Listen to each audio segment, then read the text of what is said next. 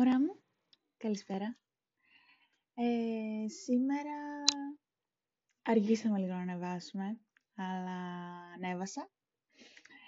Και δεν θα συνεχίσω με το σπιλετίνι αλήθεια για σήμερα. Την άλλη εβδομάδα κανονικά.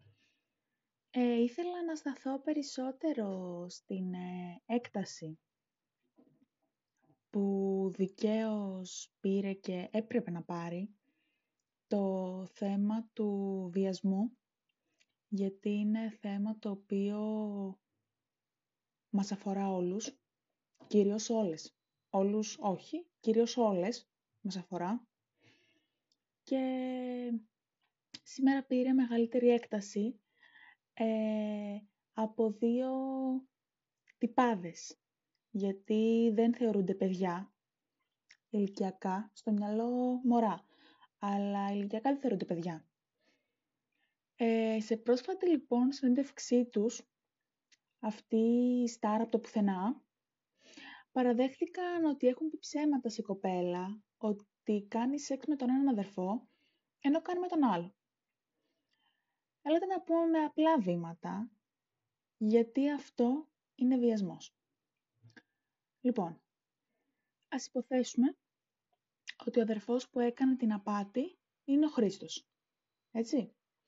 Λοιπόν, τι είναι βιασμός; Βιασμός λοιπόν είναι η σεξουαλική επαφή που γίνεται χωρίς συνένεση ενός από τους δύο εμπλεκόμενους.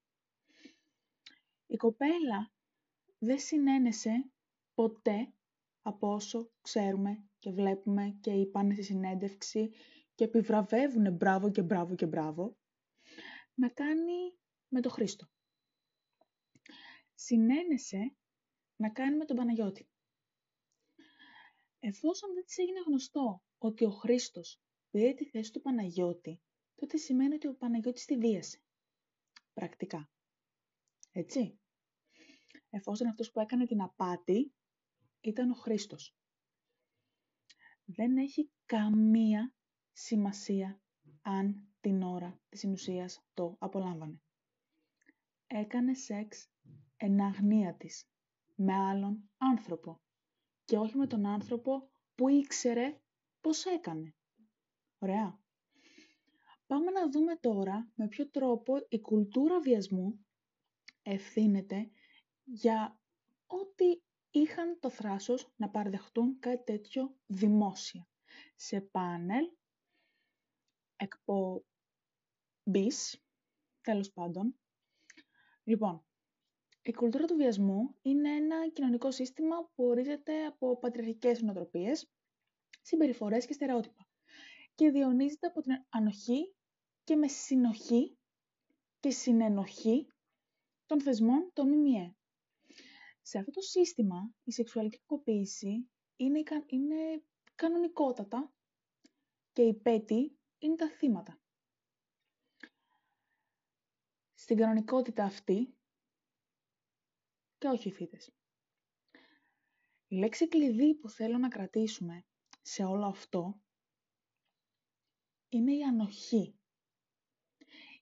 Η ανοχή σε όλο αυτό. Γιατί όταν είστε μια παρέα αγοριών, όπου ο ένας αστιεύεται ότι αν δεν αδειάσει το πακέτο θα διάσει και εσείς χαμογελάτε και χανίζετε, δείχνετε ανοχή σε κάτι το οποίο διαιωνίζεται, μια πολύ νοσηρή κοινωνική αγκίδα, ένας άντρας ή σπανιότερα η γυναίκα που κάνει τέτοιες σκέψεις, ε, λαμβάνει το μήνυμα ότι «Α, για δες, αυτό κάνουν για πλάκα». Κάνουν πλάκα με αυτό. Άρα είναι αποδεκτό, άρα είναι normal. Αλλά δεν είναι normal. δεν είναι κανονικό. Μάλιστα, το λένε και δημόσια στην τηλεόραση. Και δεν τους λέει κανείς τίποτα. Αντίθετα το απολαμβάνουν και γελάνε με αυτό. Λες και είναι αστείο, λες και είναι ανέκδοτο. Καταλαβαίνω λοιπόν πως όλο αυτό είναι normal όταν το παρουσιάζω ως normal και μην το πασάρεις έτσι. Ε, κάπου εδώ να θυμίσω ότι είναι τα ίδια παιδιά τα οποία χαχάνιζαν στο Big Brother όταν ο κριτικός είπε ότι αν δεν αδειάσει το πακέτο του, θα πέσει βίασμα. Ωραία. Προχωράω. Είναι ο ίδιος λόγος ε, που φωνάζουμε ότι τα rap jokes δεν είναι αστεία. Γιατί δεν είναι αστεία. Διονύζουν αυτή ακριβώς την κουλτούρα.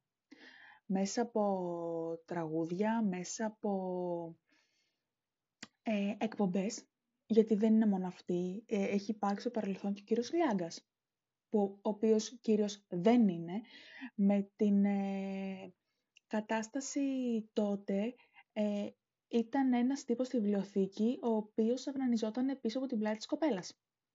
Έτσι. Και τραβούσαν βίντεο και ο κύριος Λιάγκας γελούσε με αυτό. Το θεώρησε τόσο πολύ αστείο. Για κάποιο λόγο δυσκολευόμαστε να καταλάβουμε ότι είναι σαν να βγήκε ο Ted Bundy στη Μενεγάκη να πει για τότε που ξεγέλασε μια κοπέλα και που άλλη τη σκότωσε. Και όχι, με αυτό δεν εξώνω το διάσμα με το θάνατο. Εξώνω όμως τη διαταραχή ενός εγκληματία που δεν αναγνωρίζει τις πράξεις του, αλλά και την υποκρισία του θεατή, που με το ένα έγκλημα γελάει, αλλά με το άλλο θα έχει σοκαριστεί και θα παραπονιότανε για το τι βλέπουμε, τι μηνύματα περνάνε.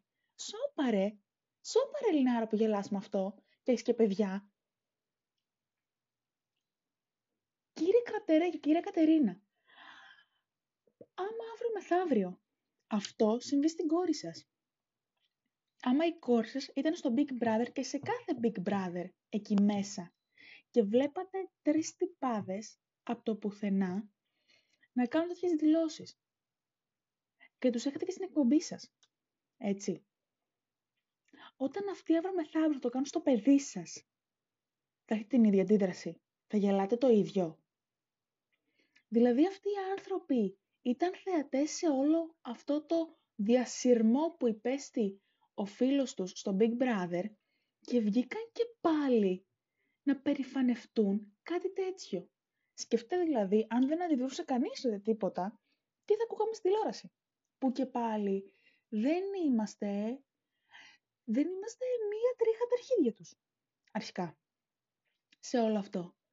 Γιατί όσες μηνύσεις και να κάνουμε, που η σελίδα Υπέροχες Γυναίκες μαζί με το MOV κάνανε καταγγελία κανονική καταγγελία, στην, ε, στον Κρατερό και στην Κατερίνα, γενικά στην εκπομπή όμως του Star Cuckoo, πώς λέγεται, ε, στη φωτιά του Κούκου, ε, η οποία καταγγελία θα ήθελα πάρα πολύ να δω αύριο αυτή την εκπομπή, να δω τι θα πούνε για, αυτή, για αυτή ακριβώς την εκπομπή. Θέλω πάρα πολύ να δω τι θα πούνε. Πάρα πολύ. Θέλω όμως να σημειώσω και τα εξής. Σταματήστε να δείχνετε ανοχή. Όλες αυτές τις συμπεριφορές αντικειμενοποιούν τις γυναίκες και τους αφαιρούν την ανθρώπινη ιδιότητά τους. Δεν γίνεται να βγαίνουν οι γυναίκες σε βίντεο κλιπ και να δείχνουν τον κόλο τους και το στήθος τους. Το οποίο δεν είναι ότι είναι ντροπή. Καμία ντροπή. Καμία ντροπή. Είναι το σώμα τους και το, θα το δείξουν όπου θέλουν. Αλλά ξέρεις κάτι γυμνή να βγω, τη φούστα μου καπέλο να βάλω. Όταν πω όχι, σημαίνει όχι ρε γελίε, σημαίνει όχι. Είναι ο λόγος για τον οποίο υπάρχουν ακόμα άτομα στην κοινωνία που δικαιολογούν το βιαστή. Είναι ο λόγος που αυτοί οι δύο άντρες είχαν βήμα να πούν κάτι τέτοιο δημόσια και ο λόγος που κανείς γύρω τους δεν αντέδρασε. Γιατί Έχω ακούσει ότι μπορεί να είναι και στημένο. Ωραία. Στημένο γιατί; Μόνο κακό θα τους κάνει. Το μόνο που θα βγει από αυτό είναι κακό. Δηλαδή, γίνανε ρεζίλοι. Ρεζίλοι. Τρώνε μηνύσεις. Οι οποίες όχι ότι θα πιάσουν τόπο. Όχι ότι θα πιάσουν τόπο. Αλλά εμένα με ευχαριστεί ότι, ότι ένα μεγάλο μέρος ξεσηκώθηκε ότι κάποια στόματα μίλησαν. Μέχρι και εγώ μίλησα που δεν είχα μιλήσει ποτέ. Και δεν είχα σκοπό να το κάνω για μένα, γιατί το έχω ξεπεράσει εγώ. Αλλά μίλησα. Και είναι πολύ σημαντικό να μιλάμε. Έστω και 50 χρόνια μετά. Μιλάς, το βγάζει από μέσα σου, γιατί δεν ξεπερνιέται. ζεις με αυτό. Η γυναίκα η οποία το έχει περάσει, ζει με αυτό. Δεν το ξεπερνάει ποτέ, ποτέ. Θέλω όμως, ε, παρόλο που δεν αξίζει, να διαβάσουμε και το story το οποίο έχει ανεβάσει ο κύριος Χρήστος Βαρού. Λοιπόν, κακώς κάθομαι και μπαίνω στη δικασία, λέει, να γράψω και να εξηγήσω, αλλά επειδή βλέπω ότι κάποιους δεν τους αρέσει και τόσο που πούμε, ότι υπάρχει περίπτωση να πούμε Survivor, για να χαλάσουν την εικόνα μας, θυμήθηκα να ξεγράψουν από την εκπομπή που ήταν πριν μία εβδομάδα ένα απόσπασμα και πάνε και γράφουν ότι είμαστε και βιαστές. Με φατσούλα σοκαρισμένη. Όταν σε μία σχέση μεταξύ τριών ανθρώπων, εγώ, αδερφός μου και μια κοπέλα, η οποία έχει εκφράσει το ενδιαφέρον της να κάνει κάτι και με τους δύο και όπως ανέφερα και στην εκπομπή, δεν μας είπε κάτι, αλλά θεωρώ ότι μας κατάλαβε. Και ήταν κάτι που σε εισαγωγικά το ήθελε. Αυτό θεωρείται βιασμός. Θα ήθελα να απαντήσω. Θα ήθελα πάρα πολύ να το απαντήσω στο story και να του γράψω τα γαμισιάτικα που δεν έχει ακούσει ποτέ στη ζωή του. Μα το Θεό. Θα έβγαζα χολή. Χολή. Αλλά είμαι κυρία και δεν το έκανα. Δεν το έκανα. Ε, σοπαρέ μάγκα που θα σε ζηλέψουμε που θα πάω Survivor. Γιατί να σε ζηλέψουμε που θα πας στο Survivor; Αυτοί που είναι εκεί πέρα παρακαλά να φύγουνε. Και θα ζηλέψουμε σένα που θα πας. Δεν βλέπεις τι τους λέμε, δεν βλέπεις τα μιμ. Είναι δυνατόν. Λες να σε ζηλεύουμε που θα πας. Γιατί θα γράφουμε για σένα χειρότερα. Εμείς σε ζηλέψουμε, εμείς θέλουμε να πας. Θέλουμε να πας για να γράφουμε. Το ψωμάκι μας είσαι. Γελίε. Επίσης, αυτό στο χωριό μου, κύριε Χρήστο, το λέμε τρικυμία εν κρανίο. Ωραία. Ε, ναι, θεωρείται βιασμός, γιατί η κοπέλα θεωρητικά, στο δικό σας το μυαλό, το οποίο αχρίαστο είναι, δηλαδή η σκέψη σου είναι τόσο αχρίαστη, δεν έχει ούτε λόγο ύπαρξης. Δεν έχει, δεν έχει. Όχι, τίποτα. Είσαι αχρίαστος. Αχρίαστος. Και εσύ και ο αδερφός σου, αχρίαστη. Πάμε όμως τώρα να αναλύσουμε το story του. Περαιτέρω. Που πριν από κάτι μήνες γελούσε με το φίλο τον κριτικό, ξαναλέω, και τώρα παρεξηγήθηκε που τον είπανε βιαστή. Αρχικά θέλω να πω ότι τα μασημένα λόγια, χωρίς σύνταξη, που έγραψε, αφήνουν τεράστιο χώρο να παρεξηγήσεις, καθώς και πολλά και ένα σενάριο. Το οποίο δεν είναι καθόλου απίθανο να ο άνθρωπος να έχει μιλήσει με ε, δικηγόρους και λοιπά για όλο αυτό που έγινε. Γιατί μην ξεχνάμε ότι είναι και διάσημο στο πουθενά, έτσι. Όλοι αυτοί οι διάσημοι μιλάμε με δικηγόρους πριν να ανεβάζουν ένα story. Ο κύριος βέβαια δεν, δεν μίλησε τώρα που ανέβασε, μίλησε πολύ έτσι αεράτα, όπως φαίνεται, γιατί δεν έπιασε τόπο. Δεν έβγαλε νόημα. Δεν αποκλείω Βέβαια ότι μπορεί να υπήρχε και μια συνενετική σχέση, έτσι. Από πλευράς όλων και με τα δύο αγόρια. Δεν αποκλείω το να εξέφρασε η κοπέλα την επιθυμία να συνευρεθεί και με τους δύο. Αλλά ακόμα κι αν υπήρχε κάποια συμφωνία του στυλ «Χρήστο, θέλω να κάνουμε σεξ, αλλά να προσποιήσω τον Παναγιώτη». Ουτοπικό. Αμφιβάλλω. Η κοπέλα θα έπρεπε σε κάποια φάση να ενημερωθεί Ενημέρωση είναι όταν λες στον άλλον τι συμβαίνει, ποιος είσαι. Να ξέρει η κοπέλα με ποιον έκανε σεξ. Κάτι που δεν έγινε. Καθώς ο ίδιος ο Χρήστος μας λέει «Νομίζω μας κατάλαβε». Τα νομίσματα στην τράπεζα, Χρήστο. Τέλος, θα ήθελα να πω κάτι τελευταίο, στο τέλος, ότι ε, επανερχόμαστε έμεσα στο όλο θέμα με την ε, Σοφία, ε, η οποία Σοφία είναι τόσο λάθος, γιατί το ακούω όλη μέρα σε ειδήσεις, ε, στο Twitter πάρα πολύ και, και όλοι λένε για τη Σοφία.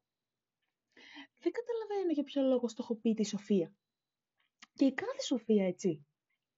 Γιατί είναι πολύ λάθος το ότι η Σοφία βιάστηκε. Το σωστό θα ήταν να πούνε ότι ο, ας μην πούμε, όχι θα το πούμε το όνομα, ότι ο Τάδε, τέλος πάντων, τέλος πάντων, ότι ο Τάδε βίασε τη Σοφία Μπεκατόρου. Όχι ότι η Σοφία βιάστηκε. Γιατί αυτός δεν ακούγεται πουθενά. Η Σοφία ακούγεται παντού. Με αυτό θα κλείσω, γιατί θα ήταν καλό να προσέχουμε το τι λέμε, ε, καθώς δεν είναι ωραίο για μας, για το, ποιος, για το ποιον στοχοποιούμε και ποιον βάζουμε μπροστά σε όλο αυτό. Γιατί έμεσα δείχνουμε ποιος στέει. Οπότε κλείνουμε αυτό και θα τα πούμε ιδανικά θα ήθελα μέσα στη εβδομάδα έτσι να κάνουμε ένα ωραίο τσάκι. Οπότε περιμένω τα mail σας στο pod.gintonic.papaki yahoo.com Στείλτε εκεί πέρα, νομίζω αυτό είναι. Θα το ελέγξω, θα το γράψω από κάτω. Ε, μέχρι τότε σας φιλώ να προσέχετε και να περνάτε όσο μπορείτε πιο όμορφα. Φιλάκια!